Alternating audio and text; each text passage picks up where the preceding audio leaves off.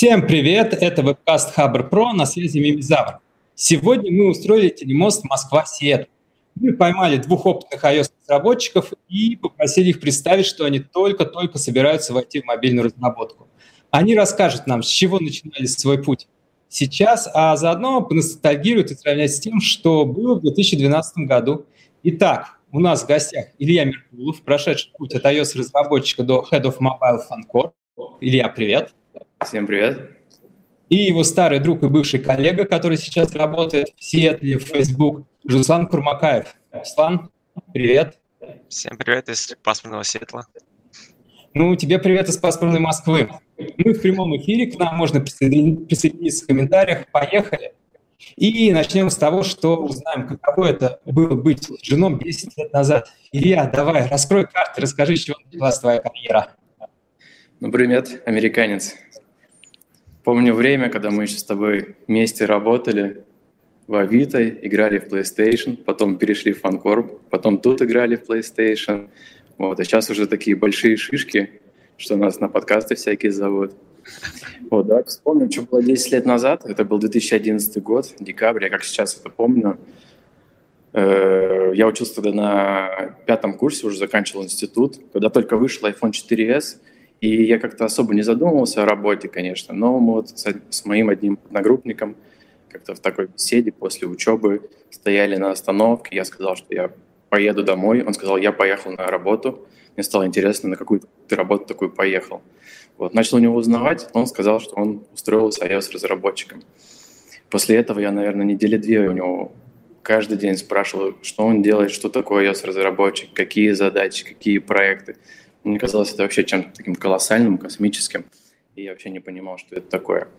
Вот, я набрался смелости и решил отправить свое резюме э, в эту компанию. Но тогда, по-моему, еще не было никаких сайтов типа HeadHunter и так далее. Вот, я зашел на сайт компании, нашел почту, прям как в учебниках всяких пишут, отправил на эту почту свое резюме, мол, я хочу работать, такое-то, такое-то. Вот, мне пришел ответ довольно-таки быстро, что вакансия закрыта, и, мол, жди. Вот, написали, что если я не против, то мне там напишут, когда вакансия будет открыта. Но я ждал.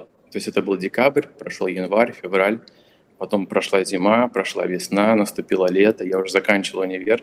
Помню, как оставалось до дипломной работы недели-две, и вот мне пришло письмо. Мы открываем вакансию. Хочешь, приходи. Пообщаться, познакомиться. Вот, я пришел, тогда у меня не было ни опыта коммерческого, ни знания, там, что такое Objective-C, э, да и, наверное, в целом iPhone я тогда даже в руках не держал. Я помню, только у одногруппницы на тот момент видел, у нее был там три джи эс или три джи тогда. Мажор, у нас ни у кого не было. Вот, но я такой, как бы, рядом соседняя парта, она сидела, я смотрел и любовался, и завидовал, наверное, скорее, вот. Я пришел на собеседование, собеседование было в формате просто пообщаться по душам, потому что ребята понимали, что как бы, я без, без знаний, без опыта, но, наверное, мое образование техническое, как бы, вуз в целом очень хороший, и как бы выступал гарантом, что я могу разбираться в чем-то неизвестном мне, в чем-то новом, изучать это все. И как бы по окончанию этой беседы ребята пригласили меня работать к себе. Первые две недели мне дали книжки на английском языке, это был просто какой-то ужас для меня. Мало того, что техническая литература, какой-то новый язык, какие-то скобки квадратные. Вот, я вообще в шоке был. Вот. И первые две недели я читал эти книжки, потом меня уже начали подключать к проектам. Ну, наверное, первые полгода я фиксил баги. То есть был таким багофиксером. Это сейчас ребята как-то не любят этого, а мне тогда это было за счастье, и я получал удовольствие. Через полгода мне стали больше, наверное, доверять, такой кредит доверия появился, появился какой-то опыт уже, стали получать проект, как один разработчик проект. Я помню, мы тогда делали приложение сканворды. Помню, как писали, используя ручное управление памятью. Помню, как не зна- по незнанию расставляли эти ретейны, релизы, релизы, потом это все падало, как руководитель на нас смотрел, мы круглые глаза, как шарики, кота делали, и мы ну, что-то хочешь от нас. Вот. Первые, наверное, три-четыре года я работал как один разработчик на проект, и мне кажется, это достаточно плохо для развития карьеры. Я где-то получал опыта, не было общения с более опытными ребятами, не было каких-то процессов внутри компании. Вот. И мне кажется, этот четырехлетний путь в целом можно было сократить в два раза. Наверное, сегодня как раз мы попытаемся об этом рассказать, дискутировать и, возможно, на самом деле, наступить на грабли, где все ошибки. Руслан, а как у тебя? Как так вышло, что пацан из Волгоградской области полюбил математику, полюбил программирование, он выигрывает карту, переезжает в Москву, переезжает в Америку, потом ездит на уикенд в Нью-Йорк, чтобы попить кофе. Расскажи свой путь. Да, спасибо, Илья, да. Во многом начало было похожее на то, что было у тебя, за исключением того, что начинала я работать мобильной, с мобильной платформой Bada от Samsung. Она была... Было немного желающих тогда работать в этом отделе, потому что платформа была новая, сырая, с небольшим количеством пользователей. Но нужно было использовать C++, а я его любил. Плюс мой университетский друг работал уже в этом отделе, так что для меня это решение было довольно простым. Когда пришел, мне сразу дали компьютер, телефон, несколько документов для изучения. Что-то на русском, что-то на английском. Я пару дней это почитал все, пытался делать какие-то тестовые примеры и из документов, запускал их на девайсе, но как-то не очень шло. Но вот на второй день в кабинет нам заходит продакт, уточняет у моих коллег статус по, по нескольким проектам. И в одном из них был баг, но у ребят были более приоритетные задачи. Продакт оглядывает кабинет, находит меня, спрашивает, а он-то чем занимается? Ну, так пусть он и пофиксит. Так вот, после второго дня я, в принципе, бросил читать всякую документацию и занялся уже практическими задачами.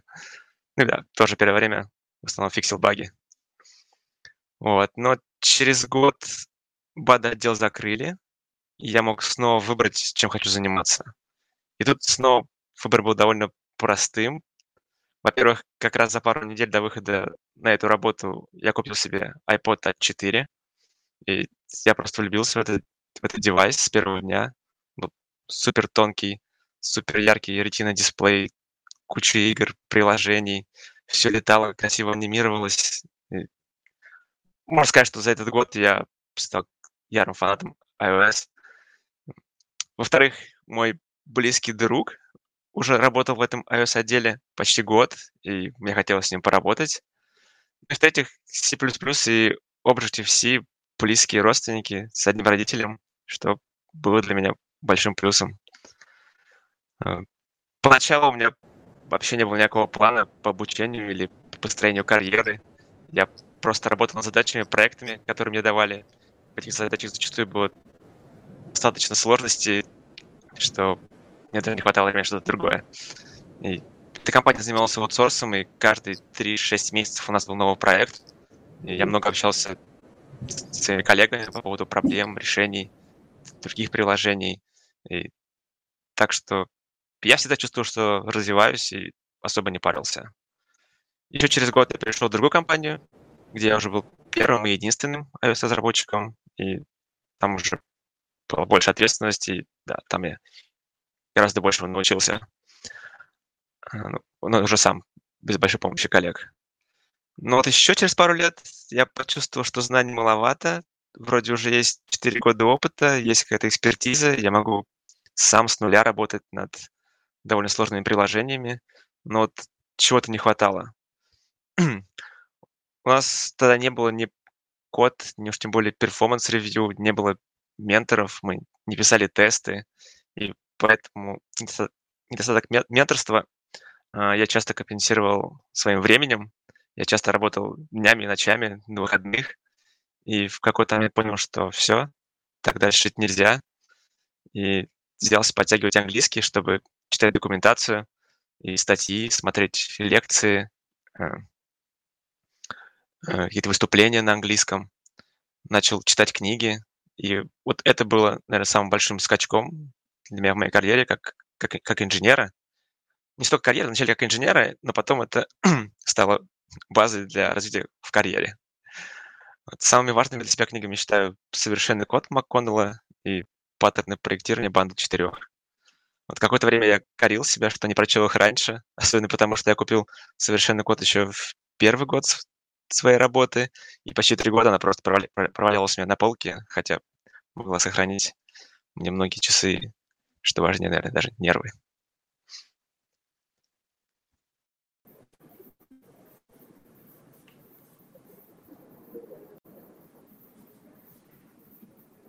Не, не слышно было. Можешь повторить, пожалуйста? А самый главный вопрос. А представляться не заставляли, не просили? С чего началось знакомство с командой, вливание в нее? Больше не спрашивали какие-то технические задания, просто хотели узнать, что я за человек, рассказали по душам. И один из вопросов был про вредные привычки. Я, конечно же, все отрицал. А потом, когда меня взяли на работу в первую же пятницу, эти все вредные привычки практиковал, что мне потом долгое время ставили в укор. Вот, зачем обмануто на собеседовании? Просто растерялся, не знал, как ответить. Понятно. А вот такой вопрос. В чем был вау-эффект от iOS-разработки? Илья вот промолчал про проставу, но вот давай, что тебя привлекло в iOS-разработку? Андрей, а у тебя iPhone? Нет, у меня я адепт Samsung. А, окей. Мне кажется, я просто фанатик Apple техники, либо это какая-то любовь с первого взгляда, что в целом одно и то же, наверное. Вот, я помню эти ощущения. Я даже сегодня взял, нашел свой старенький iPod, вот, которому больше, наверное, уже чем десять лет, на четыре гигабайта. Вот, он в целом сохранил э, свой, там, не знаю, э, приятное ощущение, которое испытываешь, когда его трогаешь, вот, как от любой техники. И, закрыв глаза, мне эти ощущения всегда вспоминаются. Вот. Меня, наверное, поразило в тот момент, да и в целом сейчас поражает э, то, как Apple относится к своим пользователям. Если вспомнить там старые времена, это были Windows, э, Mac, ноутбуки, тебе нужно было устанавливать какие-то драйвера, чтобы вылезти в интернет, драйвера для сетевой карты, для звуковой карты. У Apple это все работало из коробки. Ты просто покупал, это все работало. Такое же отношение было и к пользователям, у компании. Все должно быть э, понятно, э, интуитивно понятно. Пользователи должны понимать, как пользоваться тем или иным продуктом из коробки. Вот. И все это отношение, что тебе нужно оберегать своих пользователей, любить их, лелеять и так далее. И вот этот подход э, мне очень понравился в тот момент, и вот на протяжении этих десяти лет он продолжает нравиться. И, собственно, стараюсь сам его применять в своей работе. Вот. Э, плюс постоянно какие-то обновления, постоянные конференции, несколько раз в год э, выходит новый iPhone, тебе интересно, ты бежишь читать, смотреть, что там происходит, выходит новая версия Swift, и так далее.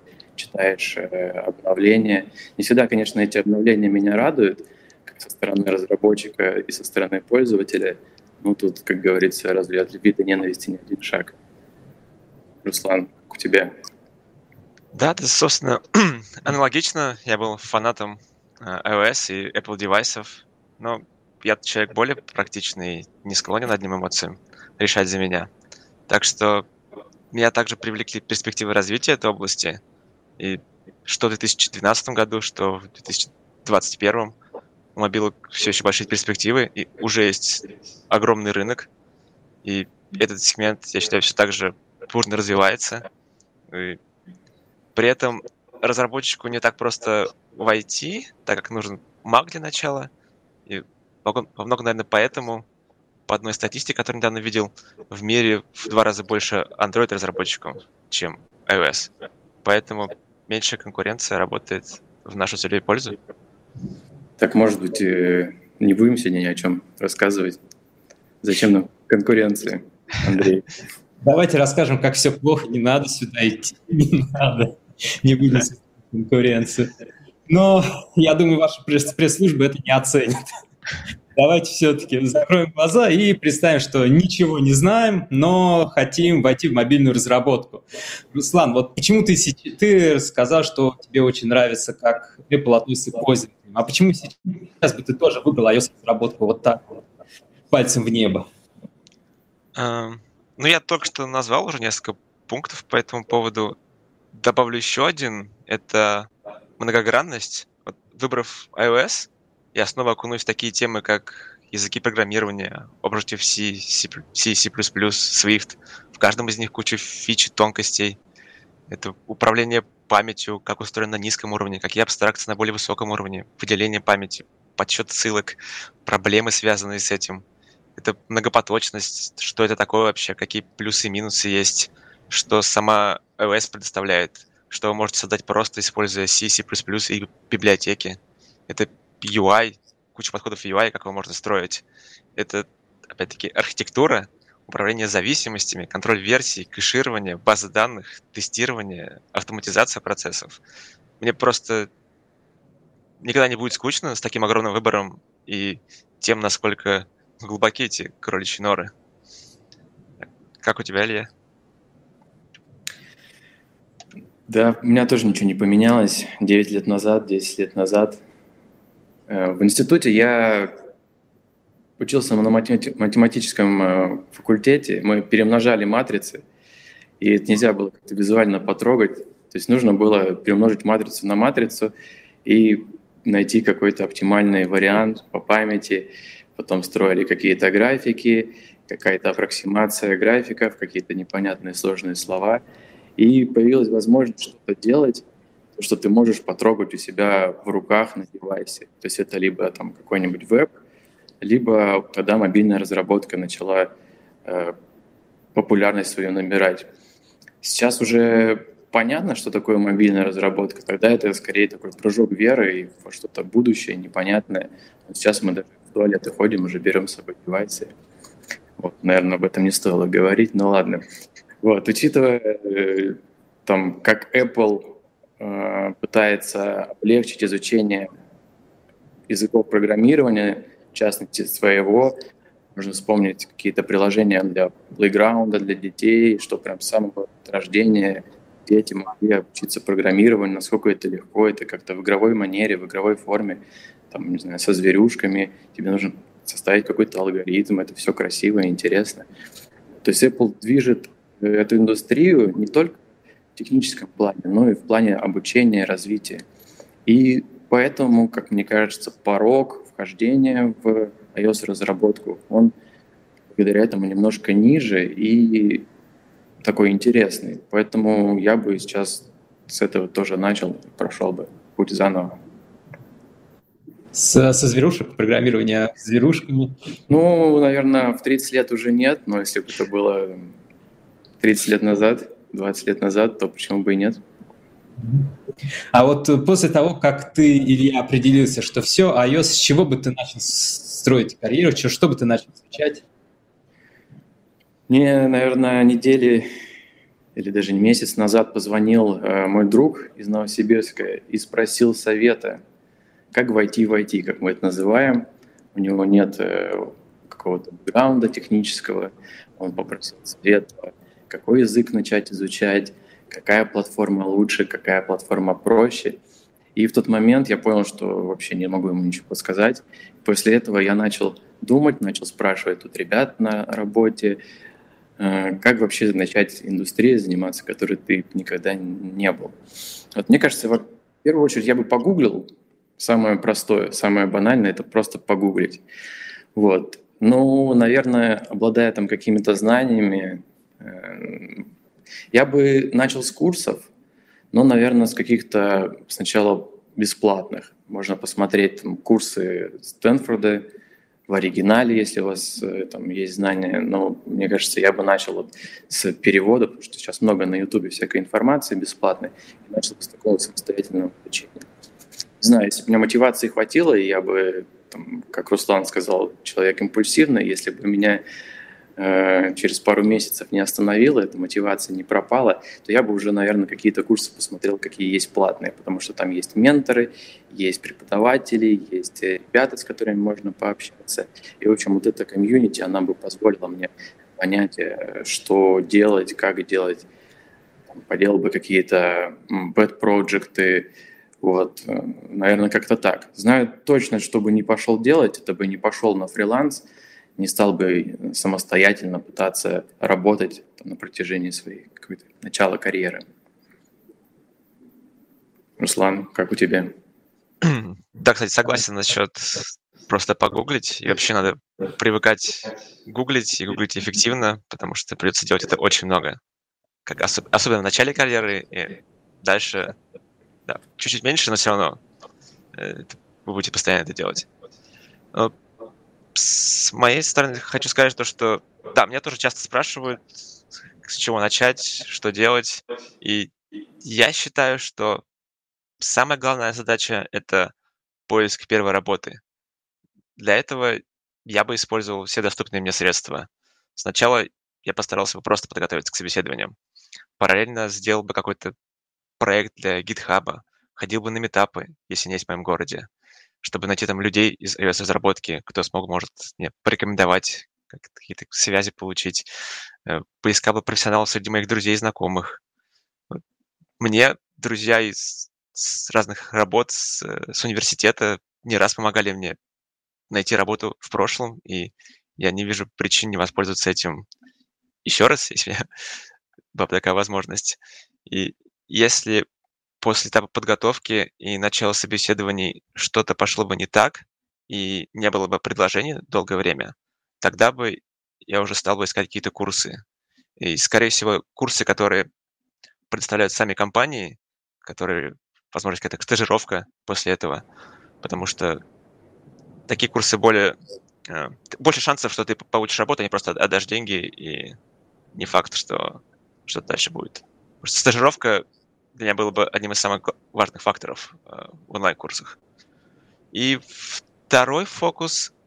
Э, лучше всего это делать после нахождения работы или параллельно, если у вас есть куча сил и времени. Это прокачка знаний в iOS-разработке. Я бы нашел в интернете какой-то roadmap для iOS-разработчика. Их там огромное количество. Выберите, что вам подходит, почитайте отзывы, комментарии. Их на GitHub часто выкладывают. Очень много информации. И в этих roadmap'ах описаны области, я до этого их упоминал, необходимые для iOS-еров. И я бы работал по этим областям. Хорошо, если есть еще какие-то уровни, допустим, поверхностное знание, понимание, и какие-то книги, чтобы пойти глубже, что-то изучить. Я бы начал, начал по верхам, и чтобы понимать вообще, что есть в этом мире разработки. Также подписался бы на iOS-каналы, на mail-рассылки, читал бы блоги, туториалы и всегда закреплял бы свои знания практически. Либо использовал бы это в своей работе, это вообще шик, если так получается, либо обновлял бы какой-то свой GitHub-проект и изучал бы GitHub с новыми этими изученными фишками. Так. Руслан, а ты бы Хабр читал? Хабр читал, конечно. И я, собственно, и читал, когда начинал, потому что особо ресурсов-то и не было, когда в первое время. И английский я плохо знал. И на Хабре было одно из единственных мест, где люди выкладывали вот какой-то свежий опыт, что-то новое не изучили, что-то не проверили. И это было, да, очень полезно. Сейчас уже больше читаю какие-то англоязычные источники, какие-то конференции, статьи. Но если бы начинал бы, и были проблемы с... В мое время это вообще было одно из лучших на русском, русскоязычном, русскоязычном сегменте. Сейчас не знаю. Илья, вон там запрос на род по iOS-разработке, а ты не хочешь на Хабре в блог FunCorp написать? Без проблем. Отлично. Передадим. Да, а я, что помню, я в тему литературы, когда мы начинали, вот, наверное, там десять лет назад, я помню, такой был сайт ай молодец точка ру. Вот кто-то из стареньких ребят сейчас вспомнит, улыбнется. Вот это, наверное, был такой прям сайт, посвященный iOS-разработке, какой-то энтузиаст сделал и переводил, наверное, документацию, потому что у него были знания английского языка. Там я смотрел про джи си ди, про управление памятью, про блоки. В общем, это, наверное, очень помогло в тот момент, потому что на Stack Overflow я не особо понимал, что написано. Да и тогда, наверное, ответов не так много было и вопросов как-то популярности. Поэтому, назовем это так, когда мы с Русланом начинали, было достаточно сложно в этом отношении. А вот, Илья, с каких бы инструментов ты, какие бы инструменты ты учил в первую очередь? Ох, я тут, наверное, такой фанат, адепт каких-то фундаментальных знаний сначала. Сначала их подтянуть, сначала их выучить. Вот. Потому что, мне кажется, ну, то есть я имею в виду ООП, базы данных, многопоточность, структуру данных, алгоритмы. Потому что, мне кажется, это такой, как фундамент, и ты его изучаешь, и на фундамент уже потом накладываешь какие-то этажи. Давайте представим, там, строим дом, нам нужно, чтобы построили высокий дом, нам нужен хороший фундамент. Да, мы заливаем этот фундамент, и потом этажи возводим друг за другом. Это может быть языки программирования, это уже как инструмент. Там, это может быть, ты хочешь мобильной разработкой заниматься, там, для iOS это Swift, для Android, там, Kotlin, например. Вот, хочешь в веб пойти, там, свое, вот, и как бы ты будешь так этаж за этажом возводить, расти, но вот эти базовые знания, которые у тебя есть, они тебе помогут в будущем, и поэтому, ну, я бы, наверное, с этого начал. Руслан, а ты? Ну, тут не соглашусь с многоуважаемым коллегой. Ты, наверное, я просто забыл, как тяжело было начинать, и да, хорошо, если есть техническое образование за спиной, то эти базовые знания уже, уже должны быть. Но если их нет, то я не считаю, что это приговор, и, и при должном подходе вы сможете все это наверстать. И я считаю, что важно работать над задачами, которые а, вам посильны, чтобы избежать лишнего стресса и выгорания, и б, являются практическими, чтобы сохранялась мотивация. Потому что пока ты может, будешь строить этот фундамент, у тебя пропадет все желание и мотивация что-то дальше изучать. А если ты делаешь что-то практическое, что помогает тебе или пройти собеседование, или какой-то GitHub проектик, чтобы показать его в своем резюме, то это дает тебе мотивацию, и это что-то, что ты можешь использовать прямо, прямо сейчас. И если ты уже начинаешь работать, эти знания, ты, ты проще всего получать знания, которые ты будешь моментально использовать, они так лучше запомнятся.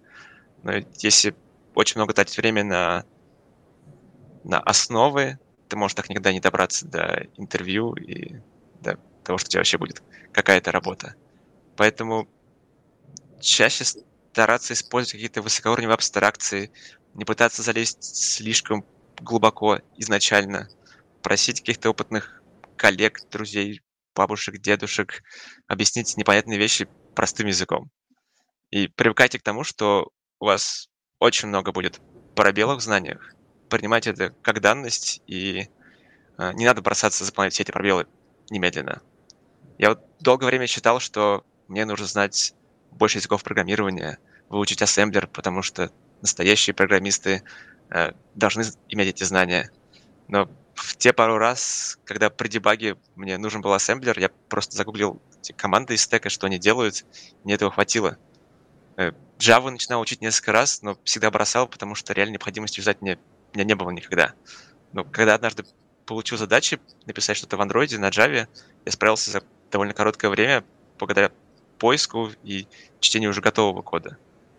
Поэтому, подытожив, фокус на том, что нужно здесь и сейчас, а на фоне, если остаются силы и время, работать с roadmap и следить за новостями и рассылками.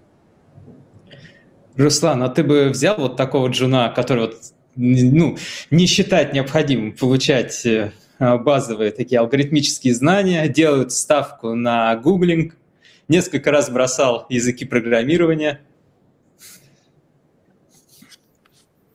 Я? Ну, я встречаю таких ребят В целом, как вариант, почему бы нет? Вот. Но если пошутить, то представим, что у нас футбольная команда, и важны все игроки. Кто-то любит в нападении, кто-то в защите, кто-то стоит на воротах, кто-то поддает мячи. Поэтому, поэтому я бы взял такого человека тоже. И тут у нас вопрос из комментариев. Есть ли стажировки с дальнейшим трудоустройством вообще на рынке? И, может быть, есть какие-то им альтернативы? Лучше посмотреть тем, кто только хочет войти. Давайте, наверное, я отвечу. Тут Руслану будет про локальный рынок, наверное, сложнее чуть-чуть. Да, есть такие компании. Называть, я не знаю, будем, не будем, наверное, нет. Вот. Ну, наверное, парочку компаний таких есть, которые, которые организуют школы на базе своей компании, и дальнейшее трудоустройство. Есть где-то просто стажировка, где необходим какой-то базовый набор знаний, и можно пройти стажировку, и там обещают трудоустройство. Вот. Наверное, таких компаний на рынке меньше пяти. А вот компании, которые сами занимаются продуктовой разработкой, например, FunCorp, и как вы вот такую проблему решаете, отсутствие опыта? Мы недавно открыли вакансию младшего разработчика, наверное, около двух месяцев назад. Вот, мы как бы ребят берем с какими-то базовыми знаниями. То есть, наверное, стажировка и э, тот вопрос, который ты задавал, предполагал, что ребята вообще ничего не знают. Нет опыта в iOS-разработке, то есть ни разу не, не писали. Вот. Если брать младшего разработчика, тут уже предполагается, что он отличается от стажера, что у него есть какие-то навыки разработки в iOS. Вот. Мы берем таких ребят, у нас вакансия открыта, мы обучаем ребят с, с, такого, с таким бэкграундом, вот, инвестируем в свои знания, нам это интересно. Руслан, а может, ты расскажешь про рынок США, как там такая, есть ли такая проблема и как она там решается? Ну, проблема, конечно, есть с разработчиками. Тут рынок очень горячий и для, для соискателей. И да, очень много рис, есть курсов, даже очень много из бесплатных. Есть многие компании, особенно большие ай ти-гиганты, они предоставляют различные программы, например, для такие как back to work, допустим, для людей, которые делали паузы в карьере, хотят быстро вернуться, это какой-то трехмесячный полугодовалый курс, где ты можешь быстренько наверстать, что ты упустил за последние три-четыре года, или сколько, сколько ты отсутствовал в карьере. Они помогают вернуться и дать какую-то стажировку, чтобы ты э, начал сразу работать. Есть много также бесплатных курсов, которые э, для каких-то определенных групп, допустим. Тут очень любят... Э, разнообразие, и часто доставят курсы, допустим, для женщин только, или только для людей, там, для иммигрантов, потому что хотят разнообразить количество, да, разнообразить по расам, по полу количество разработчиков в своих компаниях, поэтому они, многие компании делают это бесплатно. И также есть куча коммерческих предложений, в которых какие-то опытные разработчики составляют свои курсы, и можешь пройти. Ну, тут обычно стажировки не будет в, в этом случае, но иногда они бывают. Рынок очень большой, предложений очень много, и поэтому, я думаю, каждый может найти. Я знаю много людей, которые проходили такие курсы и в итоге получали работу. Так что здесь это, здесь это работает. Что-то тема обучения, она всколыхнула комментарий. Тут Наталья Белянкина спрашивает, что учить предпринимателю, чтобы с чего начать создание сайта. Но это, наверное, вопрос более широкий, как вот из смежных сфер переходить. И, Илья, ты не сталкивался с тем, из каких смежных сфер, сфер переходит в iOS?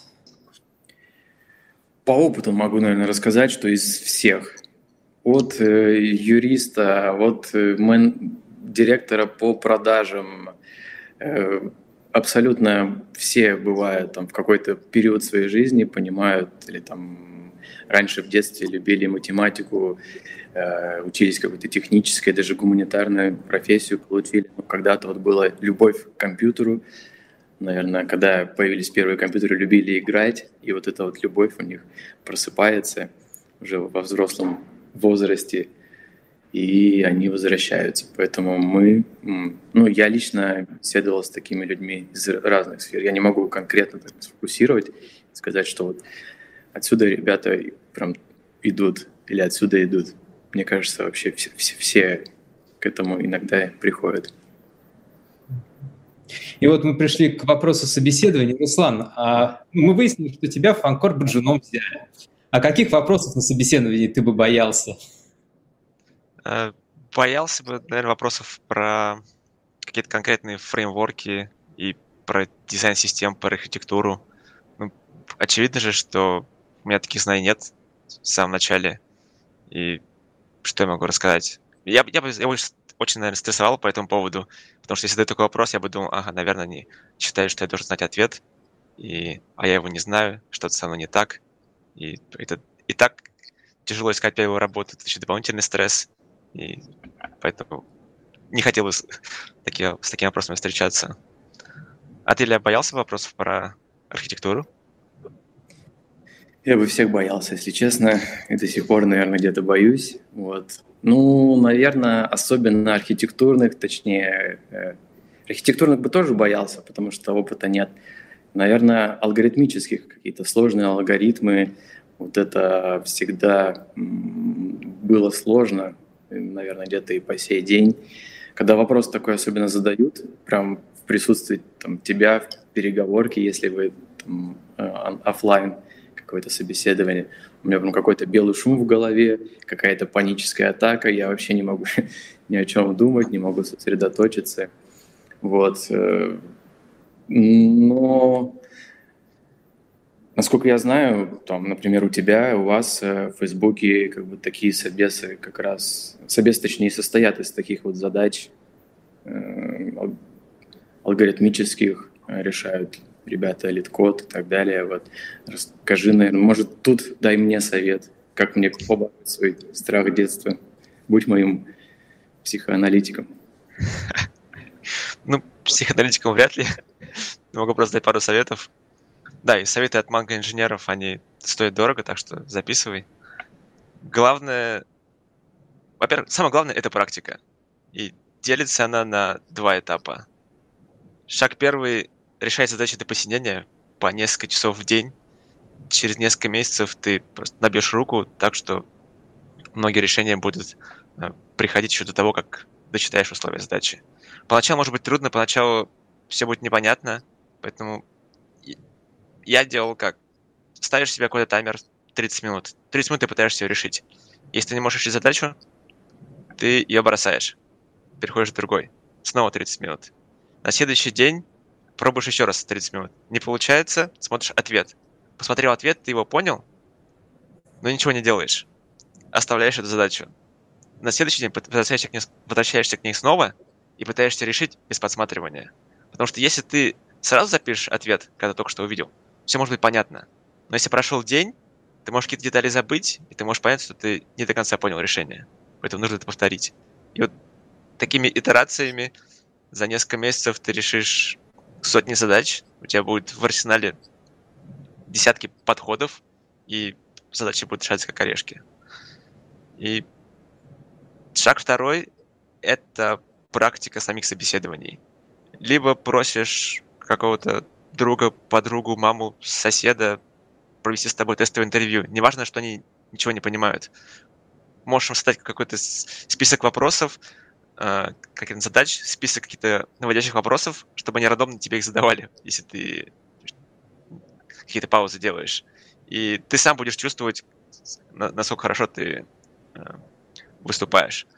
И в идеале, да, если кто-то уже с опытом есть, кто может это поспрашивать, Это, это отлично. Но если никого нет, даже люди не из ай ти могут помочь тебе, просто кому-то ты рассказываешь.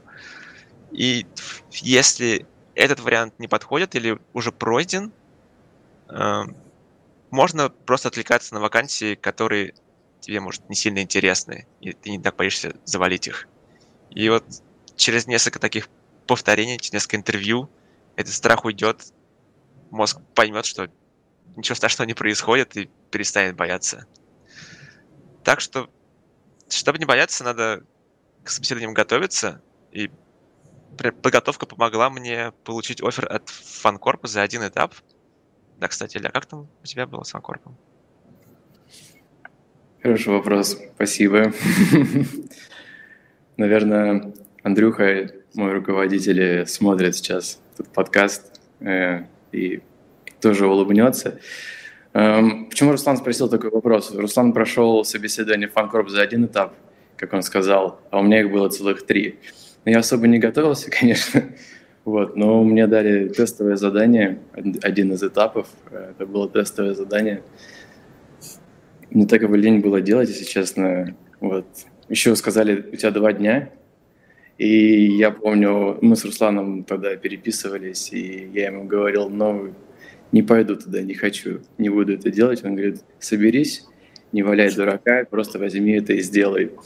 Вот, я выбирал там временной слот, выбрал, что буду делать выходные, то есть мне в пятницу вечером текстовое задание прислали, в понедельник я был должен уже его отправить. Наверное, за эти сорок восемь часов я там, поспал часа четыре-шесть, я все время писал код. Я сделал себе назло э, максимально хорошо, насколько я мог там, на тот момент времени. Вот. Ну, как бы я здесь прошел, поэтому все закончилось хорошо. Может, поэтому и было три этапа собеседований, что недостаточно вначале подготовился? Ну, скорее всего. Вот. А что вообще вот о компании можно так вот из открытых источников узнать, чтобы повысить свои шансы? Да, достаточно почитать Хабр, посмотреть в Фейсбуке, посмотреть приложение наше и какое-то понимание компании будет. Мне кажется, тут, тут важно, я стал замечать, что иногда ребята на собеседовании даже не знают о компании, куда они идут. Вот. Я так никогда не делал, я всегда готовился, всегда узнавал. И, наверное, даже есть какие-то приемчики, когда ты прям можешь поискать какие-то проблемные места в приложении и прийти на собеседование и сказать, что можно улучшить то или то, и это произведет какой-то вау-эффект от тебя, и ну, тебя запомнят. Ну, я думаю, что да, это бы произвело вау-эффект, и вот тебя бы, наверное, Илья, взяли джуном. А с каких задач ты бы хотел начать свою карьеру? Если уже взяли?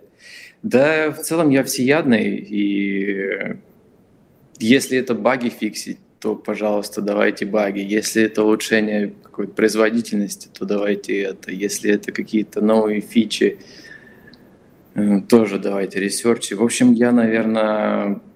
такой, люблю все, а если задачи разные, они как-то разнообразие вносят, поэтому ты можешь попробовать себя в разных направлениях и понять, что тебе больше всего нравится. Вот. Руслан, ты бы пофиксил баги? Да, так я, собственно, так и начинал. И да, я считаю это хорошим стартом. Это учит сначала читать чужой код, понимать его, находить какие-то проблемы, И, или, наоборот, замечать какие-то хорошие решения. Да, кстати, вспомнил одну историю с первого года карьеры. Мне дали пофиксить баг в приложении. Там было два примерно одинаковых экрана, но с разным контентом. Новости и гороскоп. Мои коллеги заметили это сходство в ю ай и решили переиспользовать один экран. И все классы, связанные с этим экраном, назвали горовости. Гороскоп и новости. А я какое-то время не мог понять, что это такое. Думал, что это какой-то паттерн или какой-то, что-то конкретное из продукта. И стеснялся спросить. А оказалось, что вот оно как. И... Так что никогда не стесняйтесь задавать вопросы. А насчет первых задач. Если, бы, если работы еще нет, то я бы создал свое приложение для портфолио. Сделал бы что-то, что мне нравится, что я бы сам использовал. Или... уже пользуюсь и хочу как-то улучшить. И даже просто, у меня есть приложение, мне оно нравится, я хочу просто повторить его. И для меня это было бы, наверное, какая-то простенькая игра или приложение, какой-то планировщик, даже список покупок создать, это тоже может а, многому чего научить на начальном этапе. Так. Ну, Руслан, мы уже выяснили, что в FunCorp тебя взяли, а давай проверим, смогут ли они тебя удержать. Илья, а будут такие вот задачи для Руслана у вас? Да, найдем. Андрей, просто представь, ты листаешь... Не, давай так, ты смотришь мемы ежедневно, там, в разных сайтах, на разных пабликах, вот, а тут у тебя появляется возможность прийти, устроиться к нам на работу и делать это приложение, которое популярно в нескольких странах, вот, и уже принимать непосредственно участие в этом. То есть это как раз то, чем ты пользуешься, а тут ты можешь стать участником этого, этого производства. Андрей, ты заходил к нам? Да, вы меня заинтриговали, но, боюсь, меня Хабр не отпустит. Вам выскажу свое фи. И тоже такой вот вопрос. Вот предположим, что все, взяли джуном. А с какой основной проблемой ты столкнулся? Мне кажется, основная проблема вот на первом этапе, который я бы и сейчас столкнулся, и столкнулся много лет назад, это отсутствие опыта работы в большом проекте, потому что в каких-то книжках примеры очень легкие. Если это какие-то курсы, там двухстраничные приложения с красивой архитектурой, все красиво упаковано в, не знаю, в эс пи эм-пакеты, у тебя дерево проекта маленькое, все красиво, число классов маленькое. Но когда ты придешь работать на, над большим проектом, где больше ста тысяч строк кода, у тебя, во-первых, какой-то ужас будет в начале в самом, во-вторых, ты даже не поймешь, с чего начать, ну, наверное, ты начнешь с апделегата, вот, но дальше будет э, посложнее, вот, поэтому такой вот опыт работы над большим проектом, он необходим. Для этого, если ты там еще не работаешь, либо только начинаешь работать, дополнительно пытаться читать, читать чужой код, разбираться, писать свой. В общем, наверное, вот э, такого бы мне не хватило, тогда не хватало и не хватило бы сейчас. Поэтому просто тренируйтесь.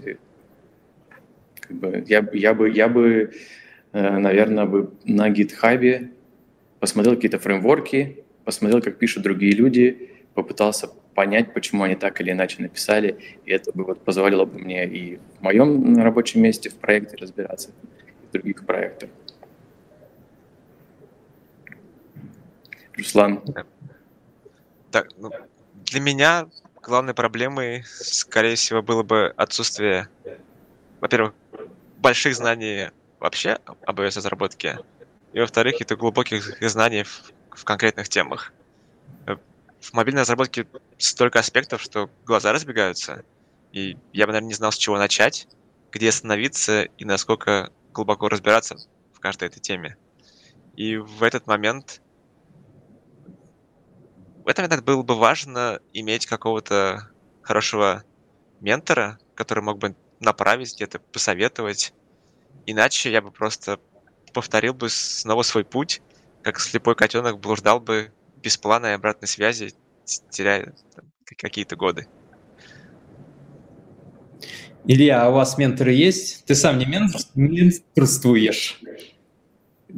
Я ментор всей команды, мне кажется. Вот. Но мы для младших разработчиков тоже сделали менторов. Собственно, мне кажется, ребята все, которые у нас работают, они прошли путь, похожий на то, о чем мы говорим сейчас с Русланом, потому что ребята достаточно... тоже давно начинали и, наверное, проходили, наступали на эти же грабли. Вот, все понимали, понимают, понимали, что не хватает какого-то человека, у которого можно все спрашивать. Поэтому мы решили, что у нас у младших разработчиков будет ментор, и в целом middle, senior, у тебя тоже ментор, просто там зависит от периода, насколько он тебе выдается, назовем это так. Вот. Но твой руководитель, твой ментор навсегда. А вот по отзывам менторов, как их это не сильно напрягает?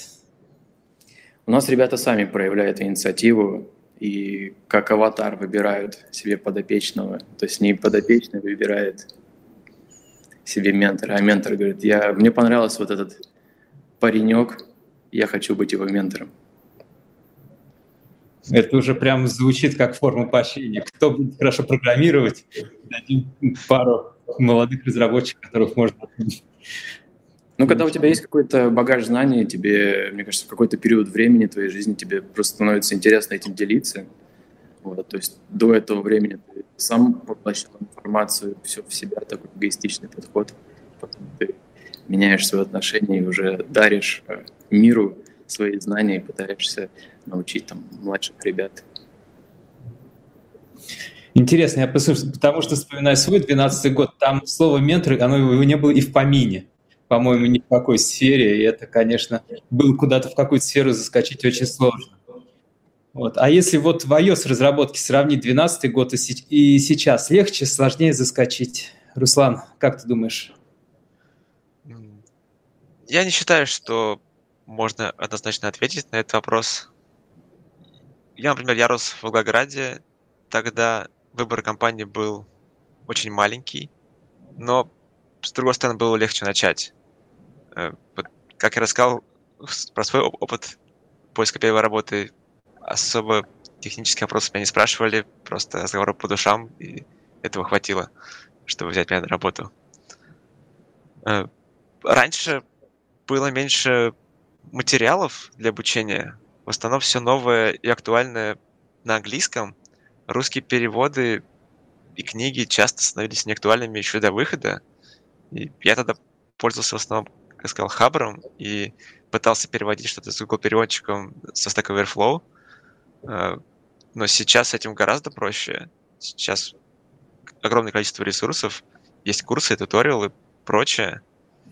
Но с другой стороны, в двенадцатом этого было меньше всего, и, собственно, никто от тебя не ожидал. Не было больших ожиданий от, от тебя, и от этого могло быть несколько проще. А ты как, Илья, думаешь? Мне кажется, во все времена есть свои трудности, есть свои герои. Вот если сравнить цены на MacBook'е, что тогда было дорого, что, что сейчас дорого. Я помню, как э, на первый свой MacBook он стоил где-то около шестьдесят тысяч рублей. Я у мамы занял деньги.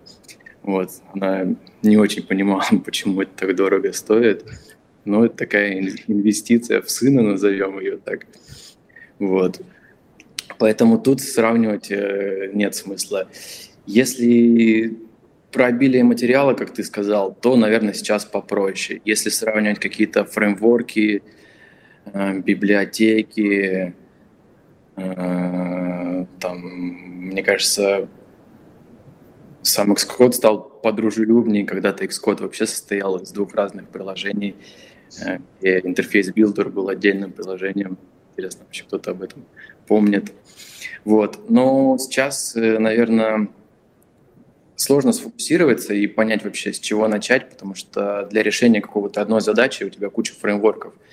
То есть есть какие-то от Apple нативные фреймворки, есть куча сторонних решений, есть разные архитектуры, разные подходы к программированию, разные языки программирования. Тебе как-то вот... Раньше ты в две тысячи двенадцатом году вышел в поле, у тебя одна тропинка, ты по ней пошел. Сейчас вышел в поле, у тебя двадцать тропинок, и непонятно, куда идти. Для работы с ю ай несколько вариантов. Стоят два стула, на одном ю ай-кит, на другом SwiftUI. Руслан, вот на какой сам сядешь, на какой мать посадишь? Ну, конечно, компания Kit, разработанный в Фейсбуке. Правильно. Мне кажется, нет. Мне кажется, как бы сложно и сейчас, и, и раньше, вот, но просто трудности немножко разные. Вот, и как раз нам в комментариях спросили, что самое сложное было бы при обучении. Это, получается, разобраться во всем этом многообразии? Да, да, разобраться было бы очень сложно. Опять же, если у вас нет какого-то опытного коллеги, даже самый худший вариант, если ты попадаешь в компанию, и ты там единственный э, разработчик в этой области, и тебе трудно получать какую-то, какую-то обратную связь, фидбэк, что ты хорошо ты делаешь, плохо ты делаешь, правильно ты, неправильно. Поэтому, да, идеальный вариант, когда есть ментор. И чуть похуже вариант, когда есть просто опытные коллеги, к которым можно обратиться. И вот люди более опытные, они могут помочь вам разобраться. Если этого нет, если даже нет вашей компании, вы можете попробовать поискать это где-то в интернете. Есть люди, которые предоставляют такие услуги. Есть люди, которые э, просто, у них есть блоги, они рассказывают про свой путь, через что они прошли, и может помочь вам. Но с другой стороны, даже если ничего этого нет, фокусируйтесь на том, что вам нужно здесь и сейчас. В компании, в которой вы работаете, есть какая-то, какое-то приложение, есть какая-то область, в которой они работают. И пробуйте углубляться в эту область. Скорее всего, всегда вам нужно будет работать с ю ай. Начните с ю ай-кит. Начните со SwiftUI. Ну, может, скорее всего, SwiftUI, может, даже не надо. Вряд ли он... Swift... Забудьте, SwiftUI не надо. Начните с ю ай-кит. И дальше... Да. Начинайте с того, что перед вами находится, лежит, и скорее всего, сама карьера, сами задачи, которые вам будут даваться, они помогут вас, они куда-то вас выведут. И поначалу это будет, это будет нормально, но после какого-то момента, когда чувствуете себя комфортно уже на работе, начинайте расширять свою область знаний. Опять же, даже два раза упомянул, roadmap, мне кажется, очень хороший вариант для этого. Илья, прямо просится статья на Хабр, вот... Сказал же, сделаем. У нас тут в комментариях Евгений Свистов спрашивает, из Embedded, джи эн ю, C, C++, можно заскочить в iOS-разработку? Драйвера на чем пишется под iOS? Можно. Да, можно, я же так заскочил. И вообще, мое второе место работы, в основном весь проект был написан на C, C++. И мне эти знания очень сильно помогли. И мы писали на Objective-C только ю ай. Вся бизнес-логика была на C++. Поэтому, мне кажется, языки похожие, уже этого хватит, но и на рынке есть компании, которые работают напрямую с C++. И может, такой вариант тоже может пройти. И вот еще Александр Черный спрашивает, надо ли учиться на программиста, то есть, скорее всего, академическое образование. Это сложный вопрос, я до сих пор на него не могу себе ответить. Вот. Наверное, будет ответ «нет», не обязательно, но те знания, которые тебе получишь, обучаясь в вузе, например, вот, они помогут, наверное, они научат тебя учиться, вот, назовем это так. И когда у тебя будут уже какие-то сложные трудности, сложные задачи на работе, но у тебя был какой-то опыт, например, даже читать литературу техническую. Ты открываешь страницу, куча формул, какие-то интегралы, какие-то графики. Если ты через это проходил, то твой мозг уже как бы выстроил какие-то нейронные связи, умеешь обучаться. Вот. Если у тебя этого никогда не было, то ты открываешь эту книгу, смотришь, думаешь, ё-моё, закрываешь. Поэтому, наверное... опыт обучения, опыт преодоления трудностей, он у тебя будет. Но чтобы стать хорошим разработчиком, в целом, наверное, не обязательно. Не каждому это нужно, но институт поможет тебе, если ты самостоятельно этого не можешь достичь, я бы так сказал. А если представить себе весы, на одной чаше, чаше весов образования, на другой вот именно желание пойти в iOS-разработку, что перевесить? При приеме. Я встречал хороших э, разработчиков э, вот с одной стороны и плохих с другой стороны. Ну, то есть хороших э, те, кто на, с горящими глазами все изучает, очень хорошие. Вот. И плохих те, кто после института. Тут я бы под шаблон всех не стал подгребать. Каждый, каждый ставит свой путь. Так, ну, желание поможет только начать. А дальше должна быть какая-то дисциплина. И вот, что Илья сказал, университет дает ему эту дисциплину в какой-то, в какой-то мере, потому что есть какие-то преподаватели, есть э, какие-то контрольные, проверка знаний постоянная, и это дает дисциплину. А если ты делаешь сам, да, желание поможет тебе стартануть, что-то начать копаться, но со временем тебе нужно умение учиться. Это тоже легко самому можно... получить, есть разные курсы. Я бы очень порекомендовал на Курсере курс Learning How to Learn. Там есть русские субтитры, можно посмотреть. Он объясняет, как мозг работает, как нейронные связи создаются и что практически советы, что нужно делать, чтобы эффективнее изучать какие-то новые темы. Вот. Но нужна дисциплина, и без этого тяжело будет самому. Желание — это хорошо, чтобы начать, но чтобы продолжать и двигаться дальше, нужна дисциплина. И у нас последний вопрос. Руслан, а какие будут пожелания тем, кто сейчас только начинает развиваться в iOS-разработке? Ну, наверное, главный совет — это получать удовольствие. Так будет гораздо проще. Первые лет пять-шесть я вообще не ощущал, что я на самом деле работаю. Я просто делал то, что мне нравится, и при этом мне еще платили деньги за это. И кайфуйте от моментов, когда все получается. Это даст силы пережить какие-то стрессовые моменты. И стрессовые моменты, они будут и должны быть, потому что если у вас какие-то... Если какой-то стресс, какие-то проблемы, значит, вы работаете над, над чем-то, э, чего вы не знаете. И вот только так вы можете расти, когда вы работаете с какой-то неизвестностью, с чем-то трудным. Потому что поначалу это трудно, вы с этим поработали, получили знания, сейчас вам это легко. И вы дальше беретесь в какую-то другую тему. Снова трудно, тяжело, не получается, но получаете опыт, какие-то знания, и это становится тоже легко. Второй совет. Будьте э, открытыми, позитивными. Люди по своей природе любят помогать. И сделайте так, чтобы э, с вами проще было работать, и вам хотелось помогать. И вы, это также поможет вам найти э, друзей, знакомых, которые... возможно, и дальше помогут вам в карьере, уже не в рамках этой компании. Как мы с Ильей работали в двух компаниях, я кайфовал от каждой минуты работы с ним и игры в PlayStation. И мы поддерживали друг друга, когда какие-то были дедлайны, когда что-то не получалось. И я даже два раза увольнялся первый, а Илья со мной потом подчищал косяки. Помнишь такое? Я даже сейчас, мне кажется, фикшу твои баги только уже в Фейсбуке. Если ты понимаешь, о чем я. Да, понимаю. Вот, мой, наверное, совет будет э, не, не бояться, во-первых, начинать. Вот если кто-то сейчас задает вопросы, и у них есть какие-то сомнения, и даже если мы говорим, и наши мнения с вашим не сходятся, то не слушайте нас.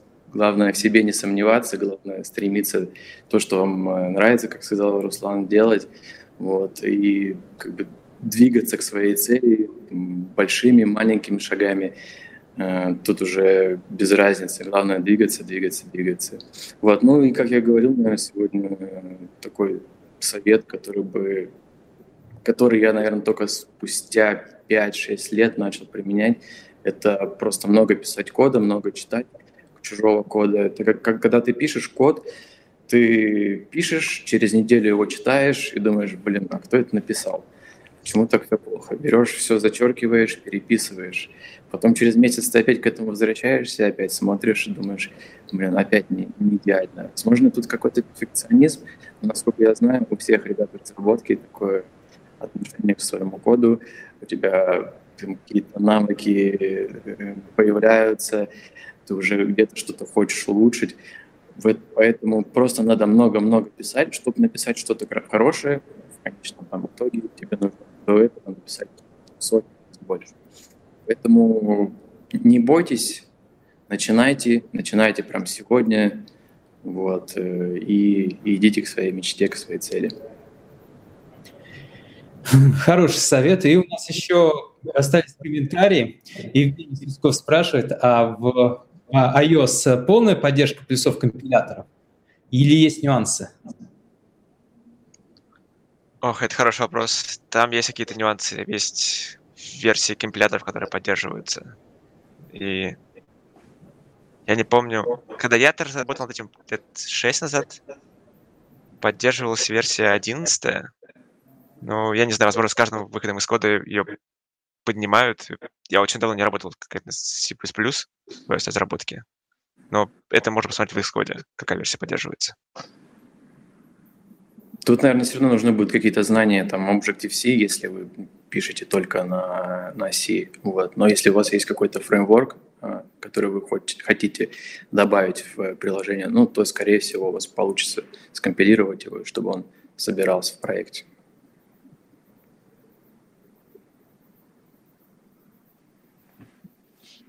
Не слышно, Андрей. Андрей, повтори, пожалуйста, тебя не слышно. У меня остался последний вопрос, запланированный. А взяли бы Руслана обратно в FunCorp? Конечно, взяли. Я бы вообще мечтал с Русланом еще где-нибудь вместе поработать, поэтому если бы он прошел собеседование, то почему бы нет? Ну, с его подходом там есть нюансы. С его бэкграундом есть нюансы. Да. Все, это был последний вопрос. Всем спасибо, это был Хабр Про. Оставайтесь на связи, слушайте нас на основных подкаст-площадках и получайте от разработки удовольствие. Всем хорошего вечера, пока.